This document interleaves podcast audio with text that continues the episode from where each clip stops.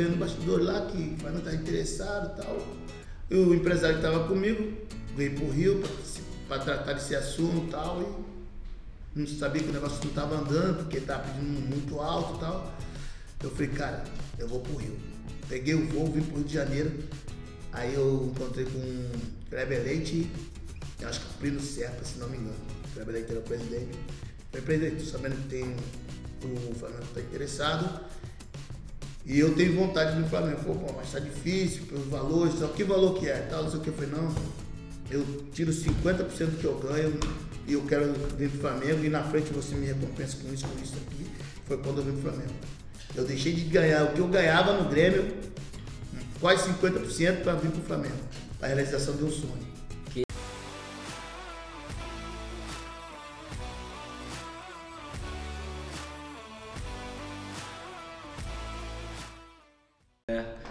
Senhoras e senhores, estamos de volta com o quadro Saia do Comum. Faz tempo que eu não apareço aqui, mas aqui estou e hoje com um convidado muito especial, meu brother, meu amigo Beto 10. Fala comigo, meu parceiro. Para quem não conhece o Beto, que eu acho um pouco difícil, Beto é ex-atleta, ex-jogador de futebol, jogou no Flamengo, no Vasco, Fluminense, Botafogo sendo campeão brasileiro de 95, campeão da Copa América em 99 pela seleção brasileira, jogou no Napoli simplesmente com a camisa 10, que era de do homem Maradona. Dieguito Maradona. Além também de ter jogado pelo Grêmio, pelo São Paulo. Beto tem uma carreira também no Japão, correto, irmão? Correto. E hoje Beto vai contar um pouco da história dele aqui, vai falar das experiências no mundo do futebol, experiência também como no empreendedorismo, né, como empresário e um pouquinho do futuro e que ele está pensando aí nos planos dele da carreira. Beleza? Vambora? Beleza, vamos Fechou. nessa, Saia do comum. Vambora. Valeu. Então, para começar, a primeira pergunta, irmão, aquela história que todo mundo faz para você. A história do início da carreira, de como começou, daqueles 50 pares de chuteira. Como que foi? Conta pra gente aí. O início da sua carreira até chegar nessa parte da, dos 50 pares de e chegar no Botafogo. Cara, foi, uma, foi um sonho de criança em querer chegar, ser jogador profissional. E tive essa oportunidade de, de vir disputar um campeonato aqui no Rio de Janeiro. É, Taça Rio, é como se fosse uma Copa do Brasil, uma Taça São Paulo, que é Clube do Brasil tudo. E eu tive essa felicidade de vir jogar aqui e cair na chave do Botafogo. E tive o convite, né? A gente foi eliminado na primeira fase e tive o convite de se eu tinha coragem de ir pro Botafogo, se eu tinha vontade de jogar no futebol carioca. Eu falei, pô, lógico que eu tenho. Né? E aí fui, aí achei que ia fazer teste no Botafogo, mas eu fiquei uma semana treinando, perguntei pro treinador que era, além de treinador, ele era oleiro, que é o Toninho, uma pessoa excepcional, que eu guardo com muito carinho, e ele falou, não, você não veio fazer teste, você veio pro Botafogo. E quando teve a transação da chuteira, que foi engraçado, porque aí tivemos que ir para Cuiabá, no clube que eu jogava, não recebia um real. E o presidente achou no direito de, de ter um retorno financeiro por eu estar vindo para o Botafogo. E aí o meu pai não aceitou na época, até nunca vi meu pai daquele jeito, nervoso pra caramba. E eu, até eu fiquei nervoso, porque um cara todo calado, daqui a pouco ele levanta da mesa e fica daquela maneira. Eu fiquei com medo, mas. E o Botafogo foi oferecendo no momento para eles é, jogadores e o material esportivo.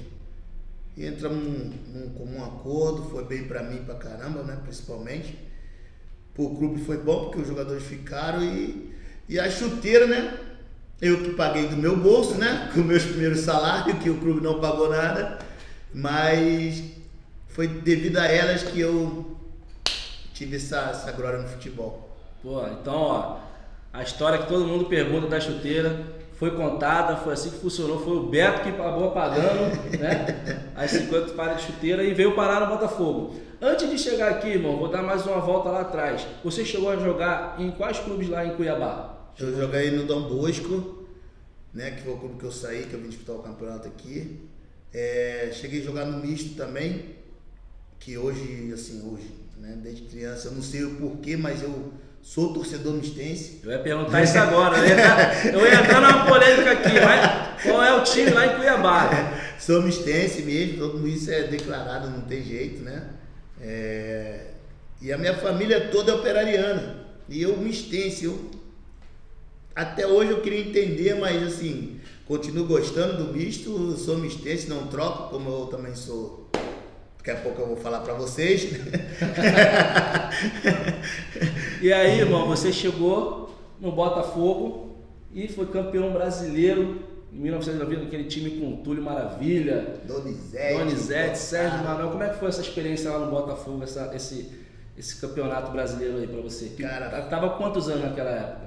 Cara, eu tava com 19 anos, mas assim, foi tudo muito rápido para mim. Eu cheguei no Botafogo em 93 para base, último ano juvenil, né? E assim, em 94 eu já subi pro profissional, né? E em 95 já estava na seleção brasileira, já logo no início.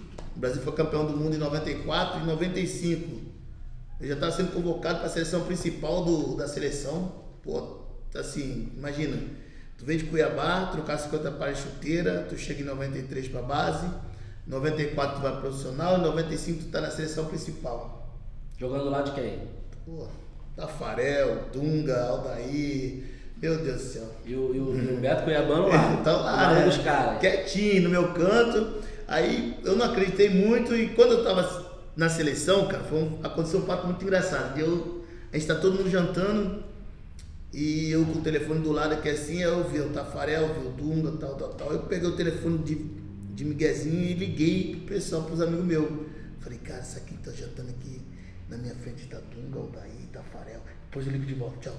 E desligaram, eu comendo ali e vendo os caras, mano. Falei, você, porra, eu tô aqui mesmo. Imagina, campeão do, campeão do mundo, teto campeão do mundo no ano.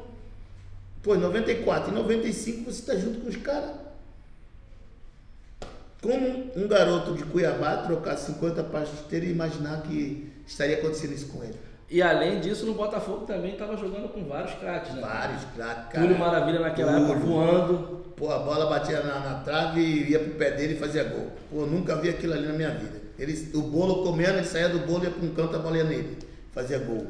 Dava tudo certo para ele. E a gente correndo para ele. Ele fazendo gol e a gente correndo para ele. Né? Tem um lance, tem um lance muito bacana na, no Botafogo 95 que você deu-lhe uma sapatada de canhota, mas ela não entrou, né, mano? Aquela ali foi na final. Oh, foi na final contra o Santos, cara. Se entrasse Se aí, aí, o Maracanã desabava. Cara, aproveitando aí, o Beto, campeão brasileiro de 95, Botafogo, o Botafoguense tem um carinho enorme por você. Né? Aproveitar para um, mandar um alô para a galera, os torcedores do Botafogo. O Botafogo realmente tem um, tem um cantinho especial aí no, no coração, né, irmão? Pô, com certeza. Um cantinho não. É porque é assim, é porque é de família mesmo e eu não podia desviar o caminho, por isso eu sou flamenguista hoje, de coração, mas sou flamenguista mesmo, mas o Botafogo com certeza divide aqui um pouquinho, porque foi o clube que, que me aceitou, que me levou, que, que me mostrou para o mundo do futebol. E eu sou grato muito ao Botafogo por isso, por isso eu estou sempre assistindo jogos, sempre acompanho Sabemos um momento difícil, mas eu não vou deixar de torcer porque foi ali que surgiu o Beto, foi ali que o Beto foi para o Napoli usar a camisa 10, o Beto foi para a seleção brasileira. Então, assim, cara, eu sou muito grato ao Botafogo. Pô, bacana, bacana. E lembrando, né, eu comentei aqui no início que o Beto jogou nos quatro grandes clubes do Rio, passou por, por, pelos quatro e respeitado pelos quatro, né, irmão? Isso é muito importante, são poucos, não sei nem se teve outro que, que fez isso aí na, na, na carreira. É, irmão, indo para um lado mais é, é, é, polêmico, vamos dizer assim. Quais são as maiores dificuldades no futebol que você imagina? Que, pelo o que você passou e o que você vê hoje. Qual é a maior dificuldade que o jogador de futebol tem ali dentro do futebol? Qual é a maior dificuldade de um, de um atleta?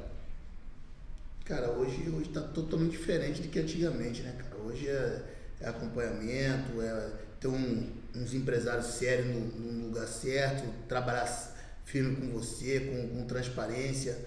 Hoje existe isso. Não são todos, mas existe muito mais do que antigamente.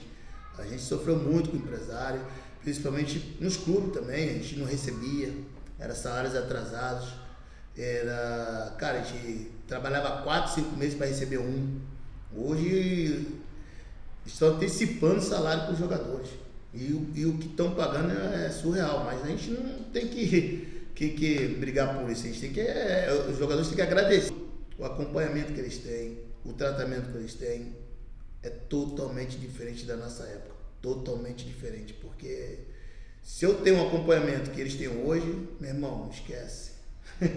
Mas, mas aí é, é- é, nem todos os clubes a gente pode, não podemos generalizar, né, mano? Ainda tem uma parte ainda de clubes que ainda tem- estão com salário atrasados, que ainda tem muita dificuldade, né? É, cara. assim, Avançou muito, né? Hoje as coisas mudaram muito. Mas né? se tu olhar direitinho, não são todos os clubes que estão nessa situação. Mas se tu pegar os clubes grandes aí, cara, tá devido ao, ao- como é que se diz, a organização, o trabalho que eles estão fazendo. Eles não- não- o- os caras quando brigam para ser presidente de um clube, eu falo com clareza, eles, eles visam primeiro o dinheiro em vez de trabalhar primeiro pro clube, porque ali todo mundo se ganha. Tem como todo mundo se ganhar. Hoje, tu pega hoje o Flamengo tá onde tá, porque entrou um cara que é administrador, junto com alguns outros amigos, e falaram, meu irmão, eu vou trabalhar assim durante tanto tempo, vou fazer o Flamengo ficar dessa maneira e os títulos vêm. E vieram, pô. Foi tudo certinho. E antes dele sair, o Bandeira, ele foi campeão da Copa do Brasil, pô. Já deixou um- mais um caixa cheio ainda.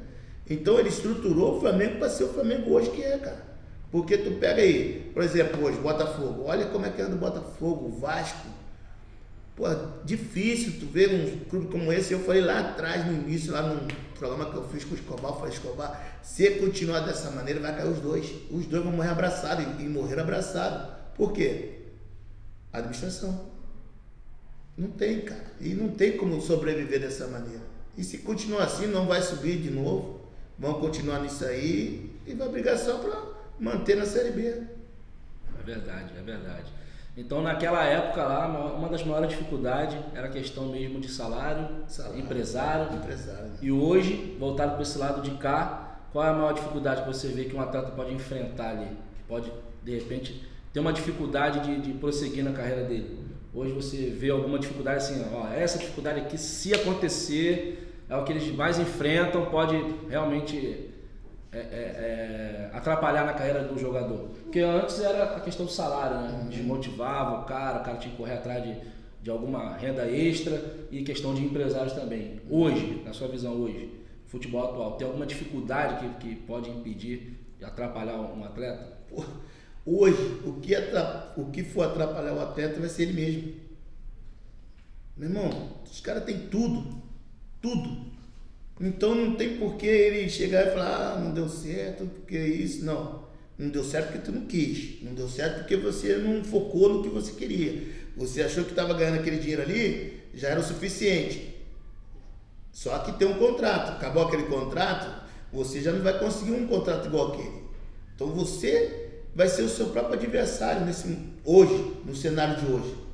Isso eu falo assim, cara, abertamente. Eu falo porque eu tenho um filho que está dentro desse, desse mercado e, e conversa. O, o, o maior adversário hoje para esses garotos, para quem está jogando, são eles mesmos. Eles mesmos. Eles mesmos. Porque, cara, hoje tu pega um garoto de 18 anos, 19 anos, dependendo do, do, do, do- da formação, ele ganha 40 mil, 50 mil, 60 mil reais. Absurdo. Cara, Surreal, né? não chegou a lugar nenhum. Nem no profissional, Nada, nem vezes, chegou e tá ganhando, cara. Aí tu para e pensa assim, cara, daqui a pouco vai. Ele mesmo vai se destruir, por quê? Se ele jogar bem, se ele não jogar bem, salário em dia, contrato de 3, 4 anos. Mano, que vai me importar? Então eles mesmos vão ser o. o- Eles mesmos vão causar a, a própria desgraça dele no momento hoje, atual, do, do, do que tá andando no futebol. Vai ser o próprio É adversário. impressionante, a gente está falando do futebol, né? Que o maior adversário é ele mesmo no futebol, mas isso também a gente pode levar para as outras áreas. A gente da Conect está sempre lidando com pessoas, com empresários, empreendedores, pessoas que estão buscando né, é, ter grandes resultados na vida e a gente percebe que um dos grandes principais somos nós mesmos. Muitas das vezes nós somos o nosso maior adversário, com os nossos medos, com as nossas crenças e isso se expande para o futebol também. Interessante isso que, que, que o Beto colocou. Mas agora falando de coisa boa, falando de coisa boa. Você teve a passagem lá do Botafogo vitoriosa, teve a passagem no, no Vasco, no Fluminense, no Grêmio, seleção brasileira. É, quais os momentos, quando a gente te pergunta assim, Beto, quais são os melhores momentos da sua carreira? O que, que vem na sua cabeça? Quais são os melhores momentos? Não, não vou te perguntar qual é o melhor, o, o segundo melhor, não. Quais são os, os melhores momentos? É, quando você para para pensar assim, Flamengo, seleção brasileira, quais são os momentos que vem na sua cabeça que fosse, cara, isso aqui eu lembro, e quando eu lembro me dá arrepio, tenho maior orgulho? Cara, pra mim, assim, eu tenho vários momentos bons na minha vida. É, principalmente quando eu comecei no profissional do Botafogo e me tornei o que me tornei hoje no futebol, acho que, cara, vamos supor, ter um jogo, é, até conversando um dia desse com o Mauricinho, que ele é treinador da base do, do, do Flamengo. Um abraço pro Mauricinho, tá fazendo um excelente trabalho lá no, vem fazendo na base do Flamengo. Um excelente, muito, um trabalho muito grande.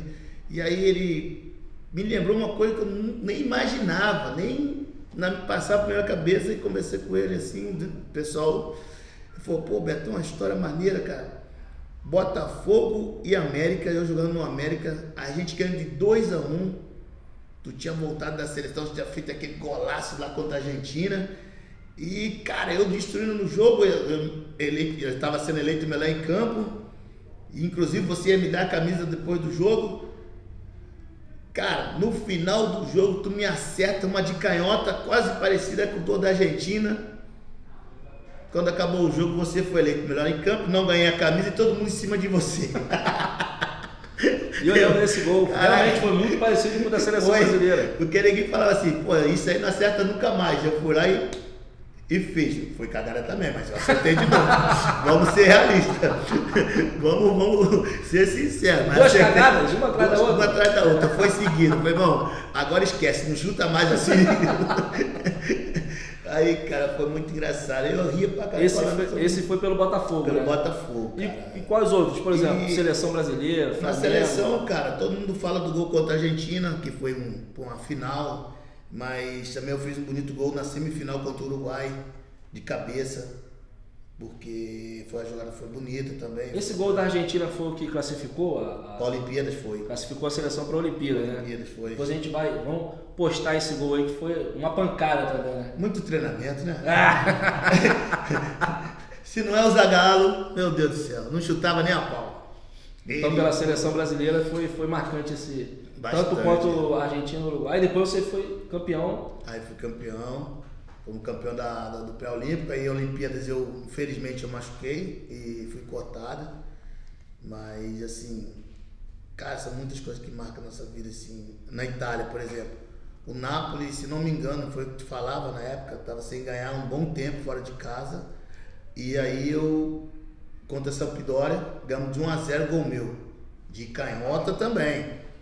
Né? Então, assim, cara, foi sensacional. E para mim foi são coisas que vão marcando e você, assim, aos poucos vai relembrando aquelas coisas que marcam realmente, né, cara, assim. Então, assim, é, se for falar, a gente vai falar que até amanhã.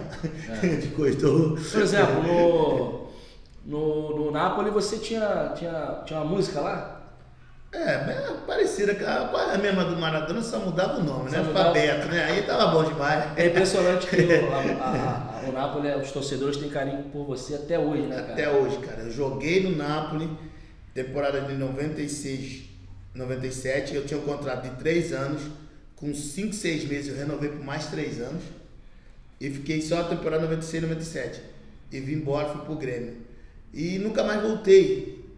Cara, e hoje pela, pela, pelo Instagram eu vejo o quanto marcou a, a minha passagem pelo NAP. Eu, eu não, imagine, não imaginava que eu tinha esse carinho todo desses torcedores napolitanos. Então eu sou muito grato, muito grato mesmo. Estou sempre falando, sempre fazendo vídeo, sempre fazendo entrevista, sempre respondendo para eles, conversando. E, e eles estão me esperando lá para me dar um abraço pessoalmente. E isso eu já falei preço, que né, não tem preço. É, é, é, interessante, né? A gente que acompanha futebol, eu sou fã do Beto, flamenguista, sempre acompanho o Beto. E a gente, a, a sua raça, né? a sua entrega no, no, por onde você passou, acho que até por isso que você é respeitado por, por todos eles. E aí no Napoli teve uma ocasião que você chorou, né, cara, no banco de reservas. Eu acho que isso daí também Isso marcou muito para os torcedores do mar- Napoli, né? marcou cara? muito porque era uma final, cara. E na semifinal eu fiz o gol do empate que levou para os pênaltis, que levou a gente para a final, que foi contra a Inter de Milão. E chega na final, o treinador não me coloca, não diz motivo nem nada, e, e os jogadores dando 15 minutos no segundo tempo, 20 minutos, os, os jogadores brigando com o treinador para me colocar, ele fazendo vista grossa, fez a terceira substituição. E aí eu tava num canto chorando, porque eu queria jogar, sabia que aquele jogo era pra mim, que, pô, uma final. E ele não me colocou, não falou nada, perdemos o jogo. Isso na quarta-feira. No domingo a gente teria o jogo contra o mesmo time e dependendo do, do, do resultado, talvez cairia pra segunda divisão. E eu falei que não iria jogar. Com ele não iria jogar, porque foi sacanagem que ele fez comigo de não me colocar pra jogar nesse jogo, uma final que eu tanto esperava. E no banco ali, No banco. agoniado. Pô, ia fazer história. Tinha certeza que aquele jogo ali, mano, eu. Futebol Pô. tem, tem dessas coisas, né, irmão? E aí eu revoltado mesmo, falei que não ia jogar e fui pro treino no sábado. E os jogadores, pô, conversavam comigo, aí o presidente chegou, não trocou de roupa, falei que nem treinar, não jogar, ia embora. O presidente chegou, me chamou numa sala, fui lá. E, e falou, Beto, eu, por mim, pela torcida e pelos jogadores que te amam, eu quero que você jogue. Eu dou o que você quiser para jogar esse jogo. Eu falei, presidente, eu não. Não, esquece ele. Por mim e pela torcida que te ama. E os jogadores. Eu falei, eu vou jogar então. Não quero nada. Troquei de roupa, treinamos. Dia seguinte, jogo. E a torcida lotada do estádio. E a gente tem mania de ver como tá o campo. Para ver qual chuteira tu vai jogar. Na Europa tem isso. né? E aí os jogadores foram pro campo, a torcida vaiando pra caramba. Eu falei, ah, vou, vou pro campo também. Senti o, o clima da torcida. Então, conforme eu ia subindo o, o degrau do, do, do vestiário, do, Estádio. do estádio lá, a torcida ia levantando. E aquilo Sério? ali começou a me contagiar. Eu falei, eu não tô entendendo nada. E fui indo. Quando eu cheguei no campo, a torcida toda começou a gritar meu nome, cantar meu, cantar música. Eu falei, caramba, mano, não tô acreditando. E, cara, pra torcida, aí desci. Desci, troquei de roupa e tal. Aí alguns jogadores até brincavam comigo lá, falando umas gracinhas lá, né? Que eu era o queridinho da torcida, que não sei o quê, pá. Ciúmezinho, Aí, ciúmezinho. É normal, né? Normal. Ciúmezinho, aquele ciúmezinho. Aí começa o jogo, dá uns 10 minutos de jogo lá, quem faz o gol? 1x0. Eu. Beto. Ah. Beto 10. Aí a torcida fez como? Aí desabou tudo. é foda, cara. Então, assim, tu sabia que, que tu tava num momento bom, tu veio de um jogo grande que era contra a Inter de Milão, porque ali quem ganhasse era campeão. Então eu tinha certeza que eu iria jogar junto com os meus companheiros, a gente ia, ia conseguir trazer esse tempo Nápoles. Mas infelizmente devido ao ma- mau cara desse treinador aí, e a gente perdeu o título. E Você não jogou? Não joguei. Acabou ficando mar... ficou marcado ficou na história, né, muito, cara? né? Não do jeito que você queria, mas acabou ficando marcado. Ficou marcado. E aí, indo pro lado que eu acho que a galera tá ansiosa lá pra saber, chegamos no Mengão, né, mano? Chegamos no Mengão, Beto Cara, no Flamengo, sonho de criança. Sonho de criança, eu fiz uma loucura do caramba que ninguém sabe dessa história, mas vou contar. Ó, ó, olha aí, ó. Eu vou contar, vou, vou, vou abrir o jogo. Exclusivo pra Connection, hein? Eu ta- do, do, do Nápoles eu fui pro Grêmio, uma das maiores transações do Rio Grande do Sul, na época. É, e não recebi, tá? Quem recebeu foi o empresário. Ele sabe disso. Só pra deixar bem claro aqui. É, hoje, É. mano, o papo é aberto, não tem, E não tem segredo hoje. Com certeza ele vai estar vendo um dia desse aí, ele vai saber que foi pra ele. E aí eu tive a, eu fiquei sabendo pelo bastidor que tinha interesse do Flamengo em me levar na época. Aí eu, pô, Flamengo, falei, caramba. Isso mano. você estava no, no Grêmio, No Grêmio. tava no Grêmio. Aí eu falei, cara, quem tá no Flamengo? Pô, Romário, falei, caraca, maluco, vou conhecer o Romário, pessoal.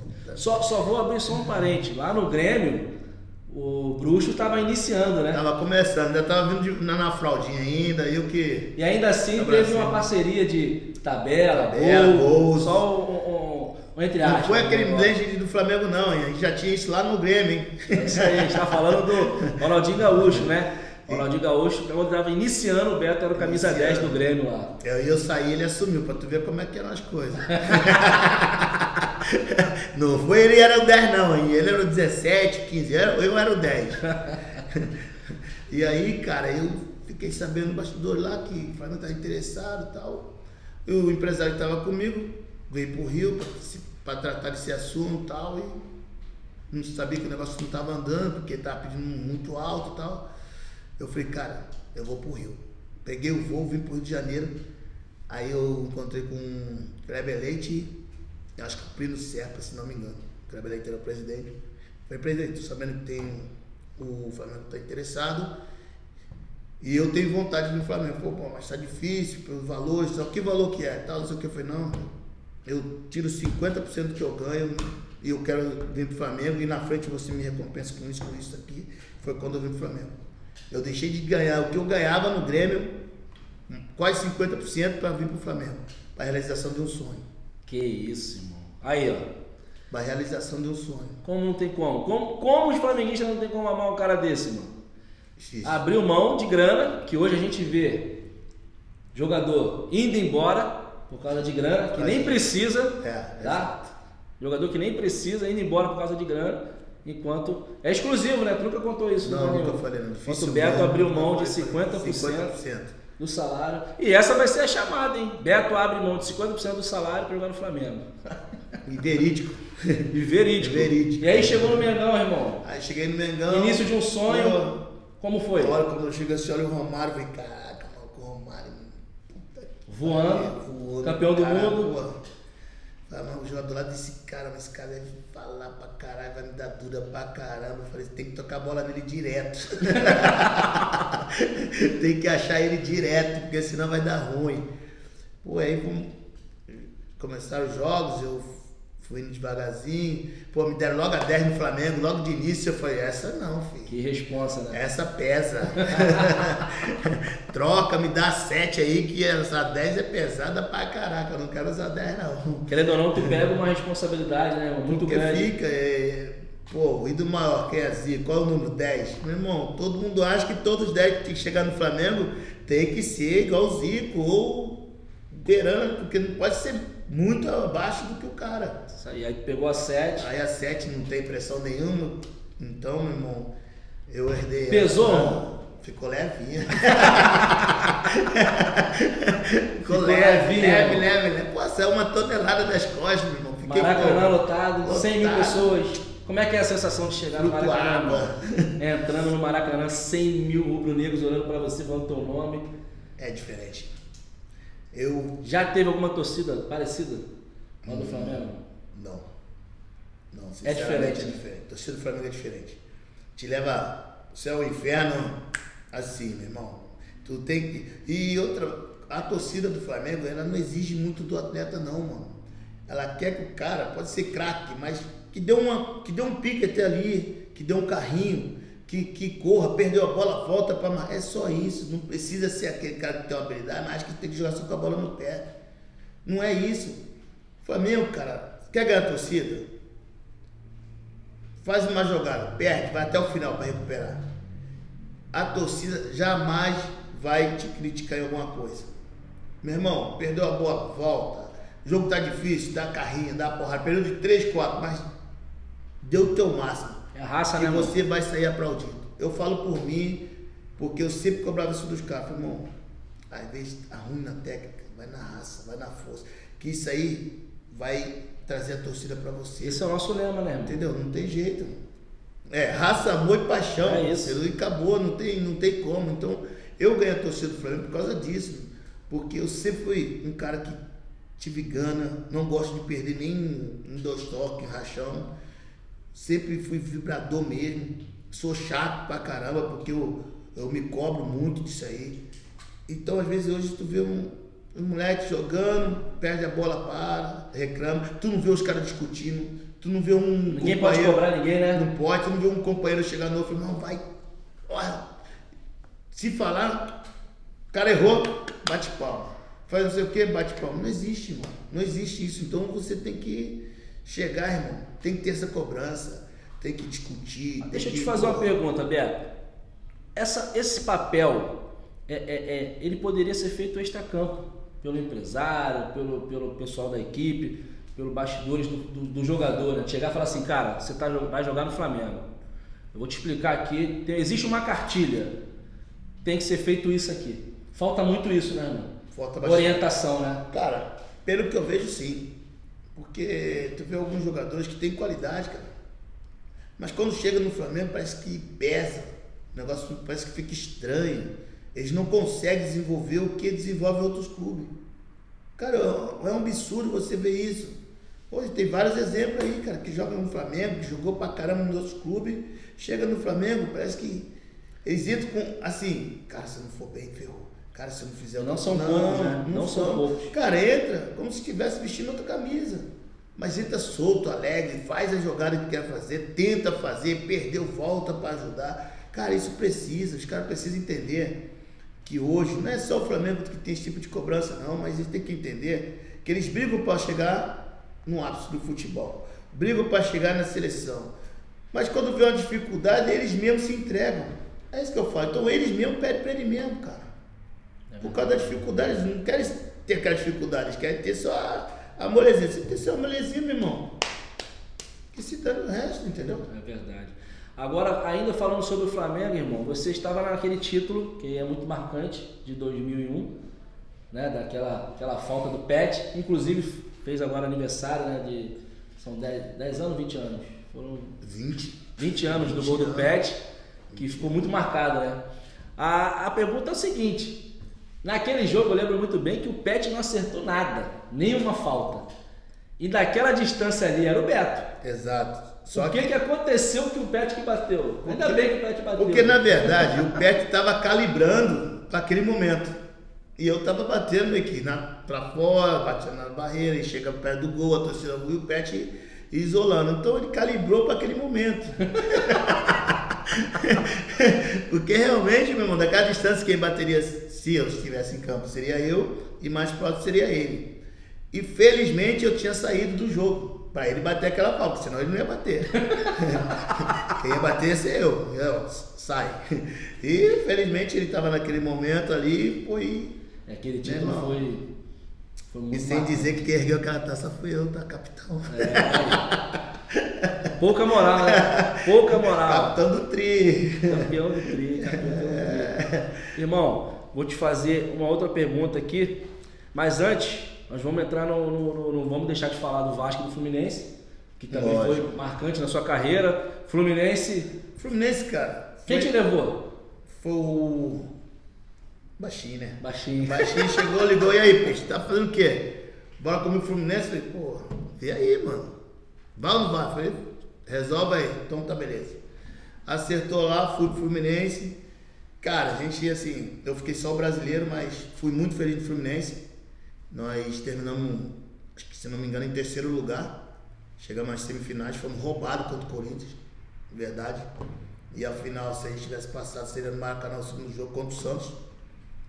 E mas agradeço muito por ter vestido a camisa do Fluminense e o carinho que os torcedores também tiveram comigo, apesar de pouco tempo. Passagem rápida, mas foi boa, positiva. E logo em seguida fui pro Japão. Aí foi quando eu vim pro, pro Vasco. E quando eu cheguei no Vasco, teve, tinha aquela certa rejeição, porque sou flamenguista declarado, não tem jeito, e eu ia jogar contra o maior rival que era do Rio de Janeiro, que era o Vasco. E alguns torcedores na época questionavam o Eurico por que, que ia me levar. O Eurico dizia que era com ele, a responsabilidade era dele. E quando eu fui, tive uma reunião na, dentro da sede da Força Jovem lá. Na época os caras me chamaram, fui lá. Já contou essa história pra alguém? Cara, não, não contei os detalhes, né? Mas Mais uma, hein? Mas fui pra lá. Anotem, estamos com moral, hein, pro homem. fui pra lá porque eles não acreditavam que eu iria. Foi, foi dentro da sede do- da Força Jovem. Dentro da sede da Força Jovem de São Cristóvão. Cheguei lá, tava os, é, tava os presidentes lá na época. E falaram que a princípio não iriam gritar meu nome, porque eles eram minoria, a torcida do Vasco é muito maior que eles, que não ia bater palma tal, e eu teria que conquistar aquilo ali. Eu falei, cara, isso aí é comigo, meu trabalho, meu dia a dia, eu sei o que eu posso fazer. É a única coisa que eu peço é que para vocês não, não, tipo, não tentar me agredir ou arranhar meu carro, porque aí é pessoal. Entendeu? Então aí eu tenho como cobrar também, porque não, isso a gente já sabe. Então beleza, tenho que me apresentar, fui pra lá, por São Januário, todo mundo lá. Eles queriam que eu botasse uma camisa, na época lá, é, com dizeres é, Vasco, dignidade respeito, não sei o que, eu não vou colocar, não ia colocar e não coloquei mesmo. Não sou abusado não, mas também não abaixo cabeça não. Entendeu? E, e aí eu, Eurico, a pergunta que fizeram para o Eurico, doutor, o Beto sempre dizia que nunca ia jogar no Vasco. Jogava no Madureira e não sei aonde e não jogaria no Vasco. Aí Eurico, tu lembra? Eu falei, pô, tu... eu também não lembro não, hoje ele é jogador do Vasco.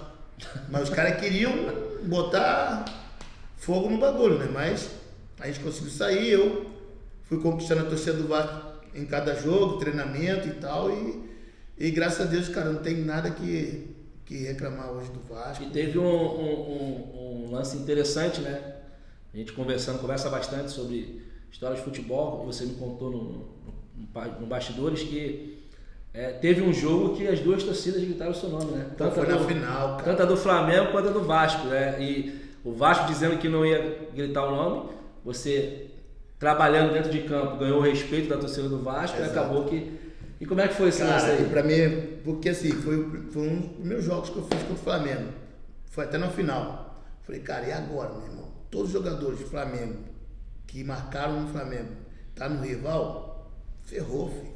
Eu vou pegar na bola, vou me xingar. Eu vou só botar a cabeça aqui no túnel aqui, vou ter que voltar, porque eu não vou aguentar o sufoco, vai ser fogo. E, cara, foi totalmente do que eu tava em mente me preparando para aquilo. Só que eu fiquei tão relaxado quando a torcida do Vasco começou a gritar meu nome, a torcida do Flamengo começou a gritar meu nome. E eu fiquei no meio e falava assim, agora sendo para quem? Para cá ou para cá? para onde eu vou fazer o meu, né? Falei, cara, eu ficou, ficou todo, calado. todo tímido aqui, igual a dancinha para cá, para lá. Pô, mas cara, aquilo ali marcou ah, muito. É marcou impressionante, muito. porque isso acontecer, eu sinceramente, eu como torcedor, eu, eu nunca tinha marcou visto. Marcou muito e outra coisa, quando eu pegava na bola não tinha vaia. Não tinha vaia torcida da do torcida Flamengo. do Flamengo. Cara, eu jogava, dei carrinho, dei porrada, tomei porrada e. Cara, que acaba que a cobrança aumenta, né? Pelo fato do torcedor do Flamengo ter gritado o seu nome, a tua cobrança com a torcida do Vasco aumenta, porque você, aí que você tinha que Aí que eu mais. tinha que correr mais. porque se eu passo corpo mole, tá vendo? Quem ganhou essa final aí? Felizmente o Flamengo. Felizmente, felizmente né? Pô, não, infelizmente, porque eu tava no Vasco, eu queria ganhar, né? Mas ficar por cima, né? Irmão, existe isso de que o cara é torcedor do outro time e faz copo mole? Cara, eu. Depois que entra em campo? Acho muito difícil. Muito difícil. Pode ser que às vezes nesse jogo não tá dando certo pro jogador. O moleque não tá bem. Só que aí os caras levam pro lado do quê? Emocional, ah, que o cara também é flamenguista, por isso tá essa merda no jogo, porque tá isso. Mas não é, mano. É, é diferente, é uma pressão diferente. Pode generalizar, porque a gente já viu o jogador é, é fazendo algumas, alguns atos de entregar jogo e tudo mais. Não, mas vi, é muito difícil isso acontecer. Eu já vi no vestiário o jogador dizer que passou mal, o cara fala, nega, passou mal, vai jogar. Porque não queria jogar contigo. Pô, isso não existe, irmão. Não existe. Entendeu? Tem que jogar, tem que jogar porque aí você tem que entrar e mostrar que realmente não tem esse bagulho dentro de campo. Foi o que a gente, eu, eu sempre fiz, cara. Por isso que eu ganhei os torcedores. Tanto do Vasco, do Botafogo, do Fluminense, do Flamengo. Porque eu entrava em campo, irmão. Quem me paga? Flamengo ou Vasco? Meu ganha-pão é onde? Onde eu estou vestindo a camisa. Então eu tenho que dar o máximo para onde eu estou vestindo, onde tu me dá meu salário. Verdade. Entendeu? Tem que fazer isso. Eu acho que os jogadores têm que pensar dessa maneira. É verdade. Irmão, a vida de jogador é muito glamurosa? Cara, é e não é. Pô, agora tu explica. Pô, às vezes, pô, tu tá num glamour de, pô, ser uma estrela, tu vai para lugares, tu é paparicado e tudo, e, e às vezes tu é cobrado por você estar no mesmo lugar, ou você estar no restaurante com a tua família, tem um jogo, tem um clássico ali, você não pode estar, você não pode fazer nada. Então você, pô, glamour é bom? É. Mas a cobrança, a chatice, o respeito, às vezes não existe. Não existe, porque, suponhamos, ah, joga domingo. Pô, sexta-feira eu tô jantando com a minha família, tô num restaurante eu não posso, porque tem jogo domingo. Torcedor não, a paixão do torcedor não consegue é, é, é dividir Não. emocional com racional. Não né? consegue, meu irmão, não consegue. E isso é muito ruim, cara. Isso é muito ruim porque acaba virando um bagulho meio que pessoal, um bagulho que atrapalha teu dia a dia. Aí às vezes fala, cara, adianta eu ter tudo isso e não poder fazer nada. Aí tu para, pensa e fala, cara, é verdade, né? Pô, luto, sol de 40 na cabeça, chuva de 40, chuva pra caramba, porra, correndo no morro, fazendo isso, viajando pra caramba. Aí hoje tô no meu lazer, eu não posso. Tu tá na tua casa, recebe família, os amigos, churrasco, toma cerveja, tira uma foto, perde o jogo. Também tava lá fazendo isso, tá dentro de casa, tá com a tua família, na hora do teu lazer. Tu é cobrado, cara. Agora tu imagina que eu, eu- na minha época eu sempre falei mesmo. Falei, meu irmão, eu saio, eu tomo minha cerveja, mas amanhã eu tô no treino, no jogo eu tô correndo. E outra coisa, às vezes eu tô com pessoas, cara, que vão cuidar de vida no outro dia. Operação, vai fazer isso aqui. Tá bebendo até tipo duas horas antes do que vai fazer. Quer dizer que o jogador não pode fazer isso? Por que, que não pode fazer? Mas todo mundo só direito igual, irmão. Eu saí do portão, não sou mais jogador, não. Eu sou uma pessoa comum igual qualquer outra. Mas eles não entendem. Não, que ganha bem pra caramba, tem que. Não, não tem não, irmão. A gente está trabalhando para ganhar bem como vocês trabalham para ganhar bem, pô. Vocês trabalham também para subir na vida, vocês também querem ganhar dinheiro, vocês também querem fazer as coisas acontecer, vocês querem viajar, vocês querem fazer teu churrasco, vocês querem curtir. Os jogadores também querem, pô. Só que a vida do jogador é o seguinte, vai até certo tempo, parou, ganhou dinheiro, ganhou, que não ganhou, meu irmão, se ferra. Você não, você é trabalhador, você vai carteira assinada até certo tempo, você parando, tu tem todo mês no dinheiro. O jogador não tem não, mano. O jogador não tem. É aquilo ali que ele vai viver, ganhou dinheiro, guardou, vai viver e não guardou. Tem que sofrer, tem que fazer isso. Tem vários aí que passam necessidade, cara. Verdade. Não tem tempo para estudar. Não tem, né? mano, não e tem a tempo. carreira é curta, né? 20 É anos no curta. Isso se não tiver uma contusão grave. Logo no início. Acabou aí, quer dizer. É glamurosa? É, boa pra cara, mas também ao mesmo tempo. não. Tem os prós e os contras. né? Exatamente. Existe o glamour, né? Da, da, da, da, fama, de, da noitada, de tudo ser Hum. muito fácil, boate, joias, roupas de grife. Exato, Tudo carrão, isso. Mas também é. tem um preço por tudo isso. Preço né? muito e muito Não alto. pode sair, quando sai um sol de 40 graus tem que botar casaco, botar óculos, botar boné. É, porque realmente o torcedor ele não consegue dividir isso, Não né? consegue. A paixão.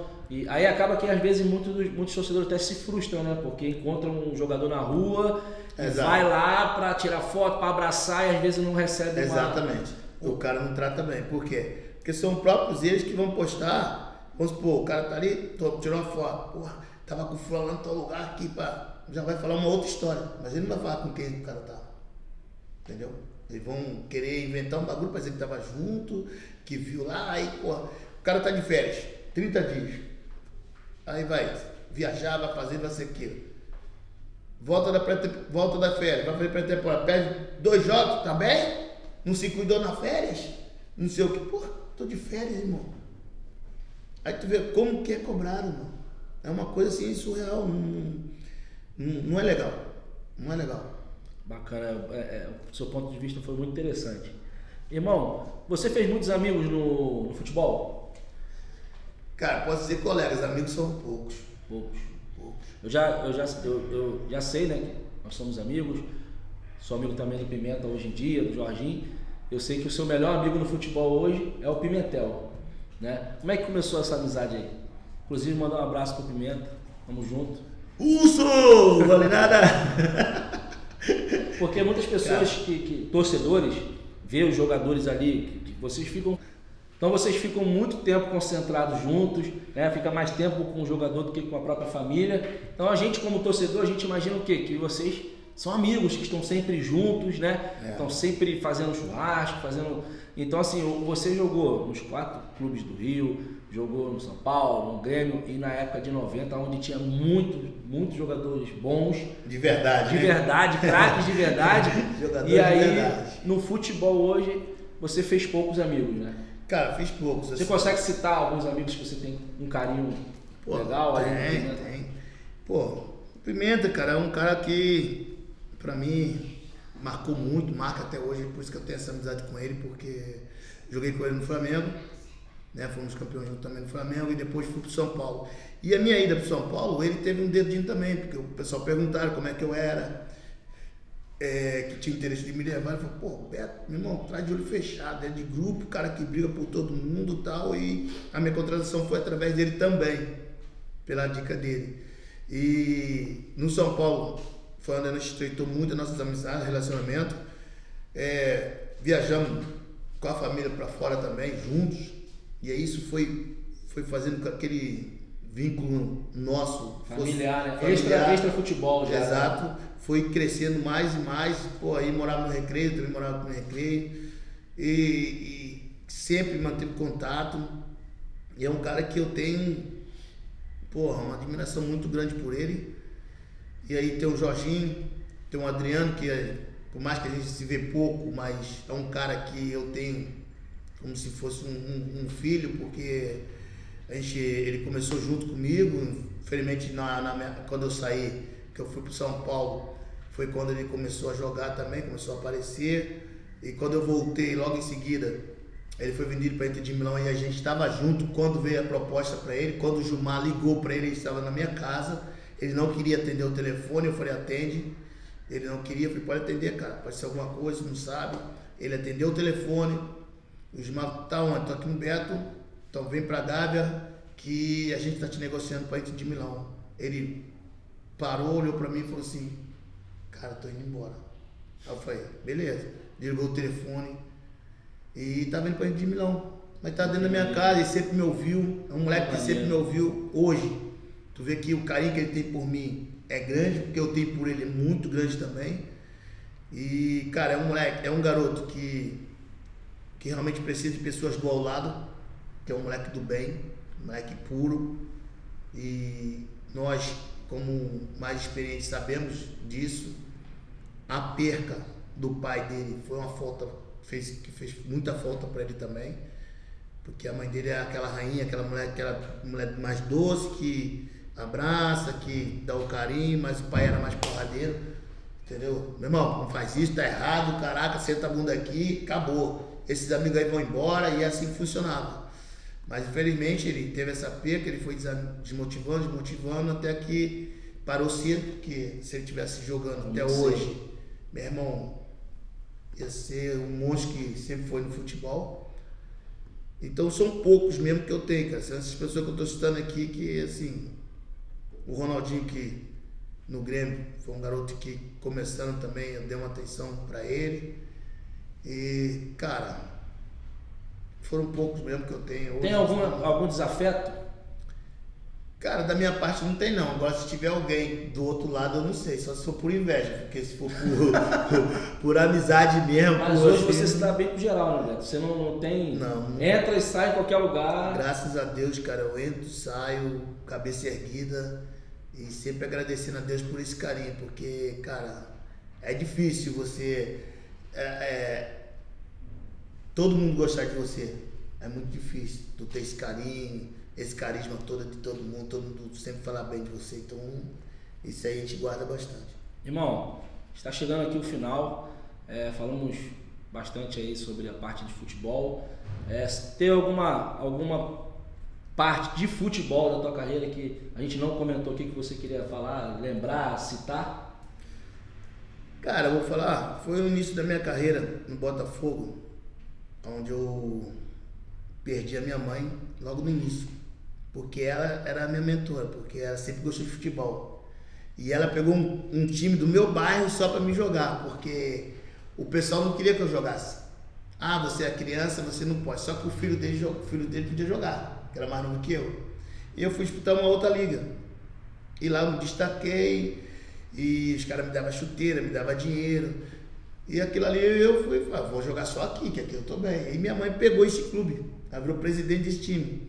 E o único título que ela tem desse time é eu. Fiz o gol, fomos campeões.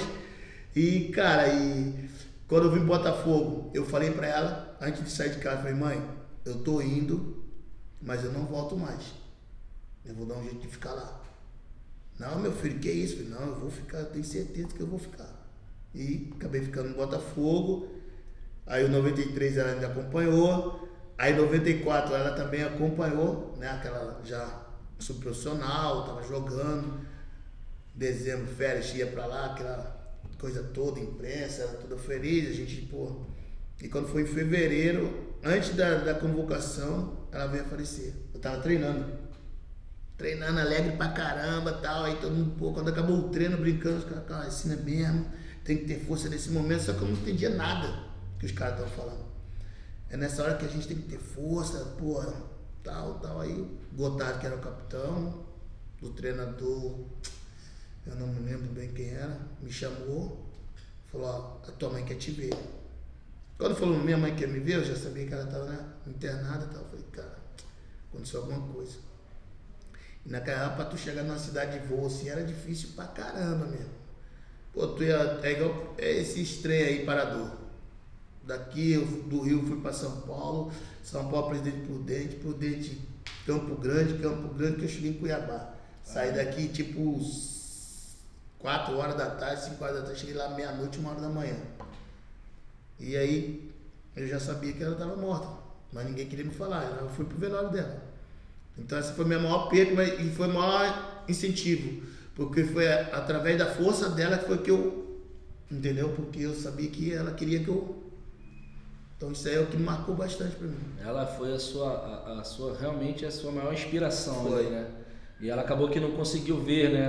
Tudo que você é, construiu, né? Exato, de fato. Exato. Pô, muito, muito bacana. É, foi muito bom você lembrar essa história. Não sei se todo mundo, se as uhum. pessoas conhecem esse fato. Uhum. Então é, é, muito legal. Eu também perdi minha mãe muito cedo, então eu me identifico um, um, um pouco com a sua história. Irmão, qual o maior desafio pós-carreira do jogador de futebol? É você estar tá preparado para parar. Porque às vezes você para naquele. Ah, vou parar e pronto, tudo certo. Acha que está tudo certo, mas não, não está. E depois começa a aventurar. E isso é um problema muito grande, porque você começa a aventurar com as ideias de algumas pessoas, alguns empresários, achando que isso vai ser bom para você.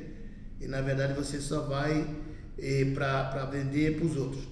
E para você mesmo você não está vendendo nada, você simplesmente está se afundando. Porque os caras te vendem um sonho, te vendem um projeto que você vai para esse projeto para ajudar e você acaba não vendo nada disso. E você estando num clube que, que é pequeno, que você foi para um projeto e vê que as necessidades que os caras estão passando, você passou lá atrás, aí você quer ajudar. E, e isso é ruim. Porque aí você começa a tirar daquilo tudo que você plantou lá atrás que você trouxe para você tá, se estabilizar, para você fazer um monte de coisa que você estava em mente na frente. Então você começa a ajudar. Entendeu? Então isso é muito ruim. E eu, cara, eu fui um cara que assim, um, é que eu falo, não, Deus me preparou para tudo. E tem me preparado para muitas coisas. Porque quando eu parei, foi assim, cara, eu não mereço passar por isso. Então eu vou parar hoje. E parei e não tive mais vontade de voltar para clube nenhum. Você parou qual ano? Parei em 2000 e... final de 2008. No Vasco? No Vasco. Depois do Vasco chegou a jogar em algum outro clube? Não, parou no Vasco. Não, ainda aventurei, é que eu tô te falando, ainda fui fazer um projeto dos caras para tentar ajudar. Jogou no... E onde eu vi. Aí eu joguei no Confiança. Não, no Brasiliense. Foi antes? Acho que foi antes, Brasiliense. Depois do Vasco, então você jogou no Confiança? No Confiança que eu fui. Aí eu cheguei pro Imbituba CFZ, que era no Santa Catarina. Sim. E foi nisso aí. Ali você encerrou, cara. Aí eu falei, cara, não dá porque a gente está viajando para ajudar, você tá tirando dos seus filhos para poder ajudar os outros. Isso é, como eu falei, é ruim pra caramba, tu constrói umas paradas que você acha que vai dar certo. Aí tu começa a ver, tu tá voltando tudo, sem pensar no que pode acontecer lá na frente e, cara, é difícil pra caramba. Assim. Então, podemos dizer que o maior desafio pós-carreira é você não estar preparado para quando você encerrar. Exato. Né? Porque é, é, se você pudesse deixar um conselho, então, para os jogadores, se preparar para se aposentar. Principalmente porque os, os, jogadores, ele querendo ou não, ele vai, ele, ele quando ele se aposenta, ele vai se tornar um empreendedor, uhum. né? Porque ele, querendo ou não, ele fez um, um, um capital, ele fez um, uma boa grana, né? Quem, quem conseguiu se preparar, fazendo investimento, guardando dinheiro, ele vai ter uma grana para ele poder investir em algo e empreender. Sendo que se ele se aventurar em algo que ele não conhece, ele vai só para baixo. Vai acabar perdendo grana. Tudo vai, não, não, não tem a, a vivência do, do, empreendedorismo, porque o cara só viveu no futebol. Isso. É, e os caras vão vender sonho, ele vai acreditar. Vai vender sonho, ele vai acreditar, porque além de encontrar pessoas que possam vir a, a, a, a trazer problemas, né? Porque para empreender é, é, não é tão simples, tem funcionário, tem a parte administrativa, não é só o glamour de achar que é empresário. Exato. Né? Então, é uma dica muito importante que, que você deixou aqui, um ponto muito legal, o cara se preparar, né? Quando ele tiver na mente dele, tiver é, é, entendendo que está chegando a hora dele, ele começar a organizar melhor o seu tempo Exato. e começar a se capacitar é. para o que ele vai, vai a, a, a encontrar mais na frente. Eu também me aventurei, eu fui tentar ajudar uns amigos que estavam precisando, eu abri uma distribuidora de carvão, de gelo, entre outras coisas, e deixava os garotos tomar conta. Eu viajava, mas eu via que eles não queriam nada, mano. Então eu só gastava. Eu não, eu, para ajudar os caras, às vezes eu pedia vale, eu já dava. Eu, eu nessa de dar vale, dar vale, dar vale, eu já estava pagando. Já estava no terceiro salário dele um mês. Em, em ajudar. Aí quando tu bota na balança, fala assim, cara, tá errado isso aqui. Tu vai fazer cálculo, fala, pô, mas eu vendi tudo. Cadê o dinheiro? Quando tu vai ver, deixa eu fazer as contas do Vale aqui, quando tu vai ver, tu tá pagando o terceiro salário dele. E ele também tá, tá fechando um ainda. Então você não tá, não tá preparado, não é o teu ramo. Querendo ou não, o, o, o, jogador, quando ele para, ele tem um capital ali. Então ele meio, meio, que é um investidor. Exato. Só que não é só você jogar o dinheiro lá dentro do, do negócio. Você tem que, tem que se preparar para você saber cobrar, uhum. saber olhar, analisar os relatórios, ver para onde está indo o dinheiro então é uma dica aí, ó, vocês que são jogadores de futebol, que estão é, é, talvez chegando no momento de parar, uma dica muito importante do Beto, se preparar para quando você parar, se capacitar, vem para Connect, né? É, vem para Connect, vem para Connect fazer mentoria, consultoria sobre empreendedorismo, a gente te ajuda, te orienta. Se eu a Connect lá atrás, eu tava tranquilão. Oi, ó, deu uma então, moral, hein? Pode pô. ficar tranquilo, meu irmão. Porque é verdade mesmo, cara. Hoje está mais fácil os jogadores pararem pela situação financeira que ganham. Na nossa época é mais difícil. Entendeu? Muito mais difícil. Hoje não, hoje recebe em dia. Então esse dinheiro, pô, o cara recebe 100. Se ele gastar 20 por mês, tem 80. Já vem o mês seguinte com mais 100, 180. Se ele gastar mais 10, sobra. Vai sobrar dinheiro pra caralho. Com isso vai somando. Quando você for ver, o teu ano tu tá com uma conta boa, recheada e que vai dar para você fazer várias coisas. Não é igual antigamente. Antigamente a gente jogava, a gente trabalhava cinco meses, quatro meses para receber um. Aí você conta, compra os imóveis, tem que pagar parcelas. Se atrasar as parcelas, dobra. Verdade. O salário não dobra. É aquele valor fixo ali e acabou. Então é totalmente diferente. Tu compra um carro com valores altos, parcelado, atrasou, dobra. Então quando você vai ver, tu pega um dinheiro aqui, tu acha que vai sobrar, não sobra, porque tem que quitar aquela dívida. Senão vai virar uma bola de neve. Entendeu? Hoje é diferente. Hoje, hoje tem, tem pessoas por trás que, que dá essa assessoria, ó, faz isso aqui, não faz isso. Pô, quanto tu acha que tu gasta por mês hoje? Ah, cara, eu acho que eu gasto uns 10 mil. Pô, tu ganha quanto? Tu ganha 15? Então tenta gastar 6, tenta gastar 5, vai sobrar 10. Entendeu? É tenta diminuir. Isso, né? Então isso hoje, nós não é, não é depois de velho, mas depois de tanta porrada, eu estou aprendendo. Então isso está me ajudando também. Então isso vai fazer com que também eu passe para meus filhos, ó, faz isso, que tu vai estudar bem, faz isso aqui, que teu pai não fez. Entendeu? Então você fazendo isso aqui, lá na frente vai, pô, pai, hoje, pô. Então, por quê? Porque você começou a fazer aquilo que a gente tem conversado. Então isso é muito importante, não é só para os nossos filhos, mas às vezes amigos também, tá? a gente está compartilhando isso aí. Verdade, irmão, verdade, boa reflexão. Para quem não sabe, o Beto tem um filho Pedrinho, né? Tá jogando lá no Flamengo. Graças a Deus. Sub-20, né, irmão? Hoje tá no sub-20. Bem demais. Bem. Meia. Apo- é, como é que se diz? Aproveitando as oportunidades, que o futebol é isso, né? Tem que aproveitar, tem que procurar fazer sempre o melhor, independente de tempo de jogo. Que eu sempre falo com ele. Se der cinco minutos, dá o máximo. Se der dois, dá o máximo. Porque são esses poucos minutos que vão te fazer crescer. Não, E ele é um moleque que, graças a Deus, assim, eu tem nada que falar, não tenho. E espero que ele continue assim. Como eu falei, filho, depois que tu chegar, tu tiver estruturado, tu tiver ganhando teu dinheiro, quem sou para te proibir alguma coisa? Mas hoje, enquanto a gente estiver aqui junto na batalha, tu vai ter que seguir dessa maneira. E graças a Deus ele tenha, Tá caminhando. tá caminhando. Logo, logo a gente vai ver ele no profissional do Mengão, assim eu espero, né? E aí, aproveitando, saindo aqui do script aqui, quem, quem foi melhor? Quem é melhor? Pedrinho ou Beto? Pô, cara, falar a verdade, por enquanto sou eu. Não tem como ser ele. Quando ele chegar, aí eu vou falar, porra, é ele. Eu, por enquanto, tá sendo pai. Mas tem potencial, Mas tem tem potencial. ir muito mais longe que eu. E isso depende só dele. Irmão, para finalizar esse bate-papo aqui, é, é, quais são os planos aí pro futuro? O que, você tá, tem feito? O que, que você está fazendo? O que, que você tem de projeto? Cara, gente hoje, eu sim, eu não sou empresário de futebol. Pra você ver, eu não empresariei nem a vida do meu filho no futebol. Tem uma empresa que faz isso. Eu sou apenas um intermediário onde as pessoas trazem alguns jogadores que eu dou uma olhada, vejo que tem uma condição, eu tenho um futuro. Eu passo para a empresa, onde ela faz todo o trabalho, estrutura para o atleta. E para mim é- isso é muito melhor do que você ser um empresário, porque você não, não, não é que não tem uma estrutura, mas hoje a molecada hoje exige muita coisa antes de chegar e você tem, porra, vai conversar às vezes não aceitam. E hoje tem uns empresários que acham que é malandro, que, que vão por trás, oferecer dinheiro para a família e a família na necessidade aceita. Acho que isso é horrível. O cara te ajuda, te pega lá embaixo te ajuda. Depois que você já está chegando, pô, vem um empresário por trás e a família ainda aceita e, e, e- dispensa quem, quem te deu carinho, te deu colo, te deu aquela ajuda e vai para outro lado só por causa da ganância do dinheiro. Então isso é muito ruim. Mano. A ganância do dinheiro, de valores, é horrível.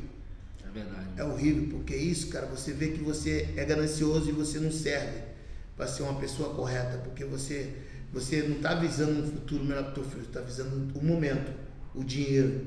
Isso é ruim, entendeu? Isso eu não, eu não aceito de jeito nenhum, porque eu já tive proposta para tirar o meu filho da empresa que eu estou e, e, e- e não aceitei. Por quê? Justamente por causa disso. Que os caras vêm ajudando, vêm ajudando, vêm ajudando. Agora que as coisas estão andando, tu vai pegar e vai trocar? Pessoas que te deram a mão, que estenderam a mão naquele momento. Não tem como. Então, isso atrapalha muito. E eu tenho parceria com empresas que não é do ramo do futebol, mas é o ramo de obras, ramo de, de, de, de várias outras coisas, outros segmentos. E também a gente é feliz porque a gente vai vindo coisa para você que não é do teu ramo, mas são coisas que, que vão dando Portas que certo. vão abrindo, né, Que vão abrindo. Daqui a pouco você está fazendo as coisas, ajudando um amigo, ajudando a fazer vários outros tipos de trabalho. Nós podemos dizer que, que hoje o Beto ele é uma empresa, Isso. né? Figura Beto é uma empresa, então muitas pessoas, muitas empresas, né? Muitos parceiros procuram Beto para fazer parcerias. parceria de publicidade e tudo mais e acaba que muitas das vezes acaba se tornando algo até maior, né? De negócio, né? Verdade. Você se aprofunda em É, porque tu vai. Tu, que- tu- é um mercado que não é teu. Aí tu vai aprofundando, tu vai conversando. Aí o cara fala, poxa, por que tu não usa isso aqui teu, cara? Você tem um, um leque de, de amigos, tem um leque de negócios, as pessoas gostam de você. Aproveita enquanto o teu nome um é network forte. muito forte, né, Muito? O forte. futebol traz um, um- um- Então uma, isso é bom. Então às vezes eu falo, caramba, mano. uma rede é de verdade. contato Aí, muito grande. Isso vai fazendo assim ó, pra você. Aí tu fala assim, pô, por que, que eu vou ficar só aqui? Entendeu? Não, vou aqui também, eu vou indo porque tu não tá tendo custo. Tu não tá tendo. é, como que se diz? Vo- Você não é um cara que, que é obrigado a estar ali. Você pode fazer várias outras coisas que você tem feito. Entendeu? Então por que você vai ficar. Não, não, não quero não, deixa eu ficar só aqui. Aí tu não vai, daqui a pouco o cara que te ofereceu, te dá a mão para outro cara, o cara faz assim, tu fala, pô, tava na minha mão, não foi. Então são oportunidades que a gente não pode deixar de acreditar. E eu estou fazendo isso. Tá abraçando todas as Abraçando oportunidades, todas as aprendendo, oportunidades, estudando aprendendo. bastante. Tomando porrada aqui, segurando aqui, e a gente vai indo e- e e- e estamos chegando. Você comentou sobre a- a- a- alguns, alguns garotos que aparecem, que você dá uma analisada. Pessoal que quiser mandar é, é, esse, esse material, manda para onde? Manda lá para o Instagram ou direto para Connect também, né? Que é de bola, a, é. a parceira, onde tem me ajudado muito essas parcerias, esses contatos através deles, porque através dele que eu comecei a, a enxergar a vida, enxergar os momentos, enxergar as coisas diferentes. Porque era esse tipo de pessoas que eu estava precisando do meu lado. Pô, que isso. Fiquei até emocionado agora. É. Irmão, muito obrigado pelo papo. Beto, que é um cara que eu sempre fui fã. É, hoje nós somos muito mais do que parceiros de negócio, somos amigos. Conheci ele aqui. né, a gente mora no mesmo condomínio hoje. É, temos um amigo em comum, que é o Tássio. Um abraço, meu irmão Tássio. Jogador, Jogador, jogador caro. jogador caro. E hoje o Beto tá, tá com a gente aí. É, pô, irmão, muito obrigado aí pela, pela, pelo bate-papo, né? Muitas coisas que nunca tinha dito, falado aqui na Connection. Falado. E eu espero que vocês tenham gostado.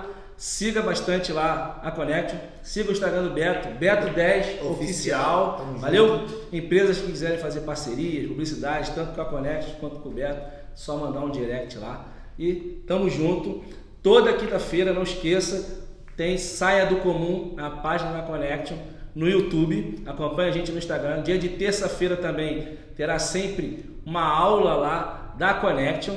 E se você que está buscando aprender e se tornar um líder de verdade, gestão de pessoas, clica lá no link da bio no Instagram da Connection que nós lançamos um curso de gestão de pessoas e liderança online, tá? Tá muito bacana. Você que está precisando ter uma, uma equipe engajada, se tornar um líder de verdade, querer ganhar sua, aquela promoção que você tanto busca na sua empresa, corre lá que tá muito bacana e eu tenho certeza que você vai se tornar um líder de verdade. Então, mais uma vez, obrigado. Aqui é ao vivo, não precisa cortar, editor, deixa aqui rolar. E é isso, irmão. Obrigadão. Tamo junto, Tamo junto e até a próxima. Tamo junto, galera. Vambora.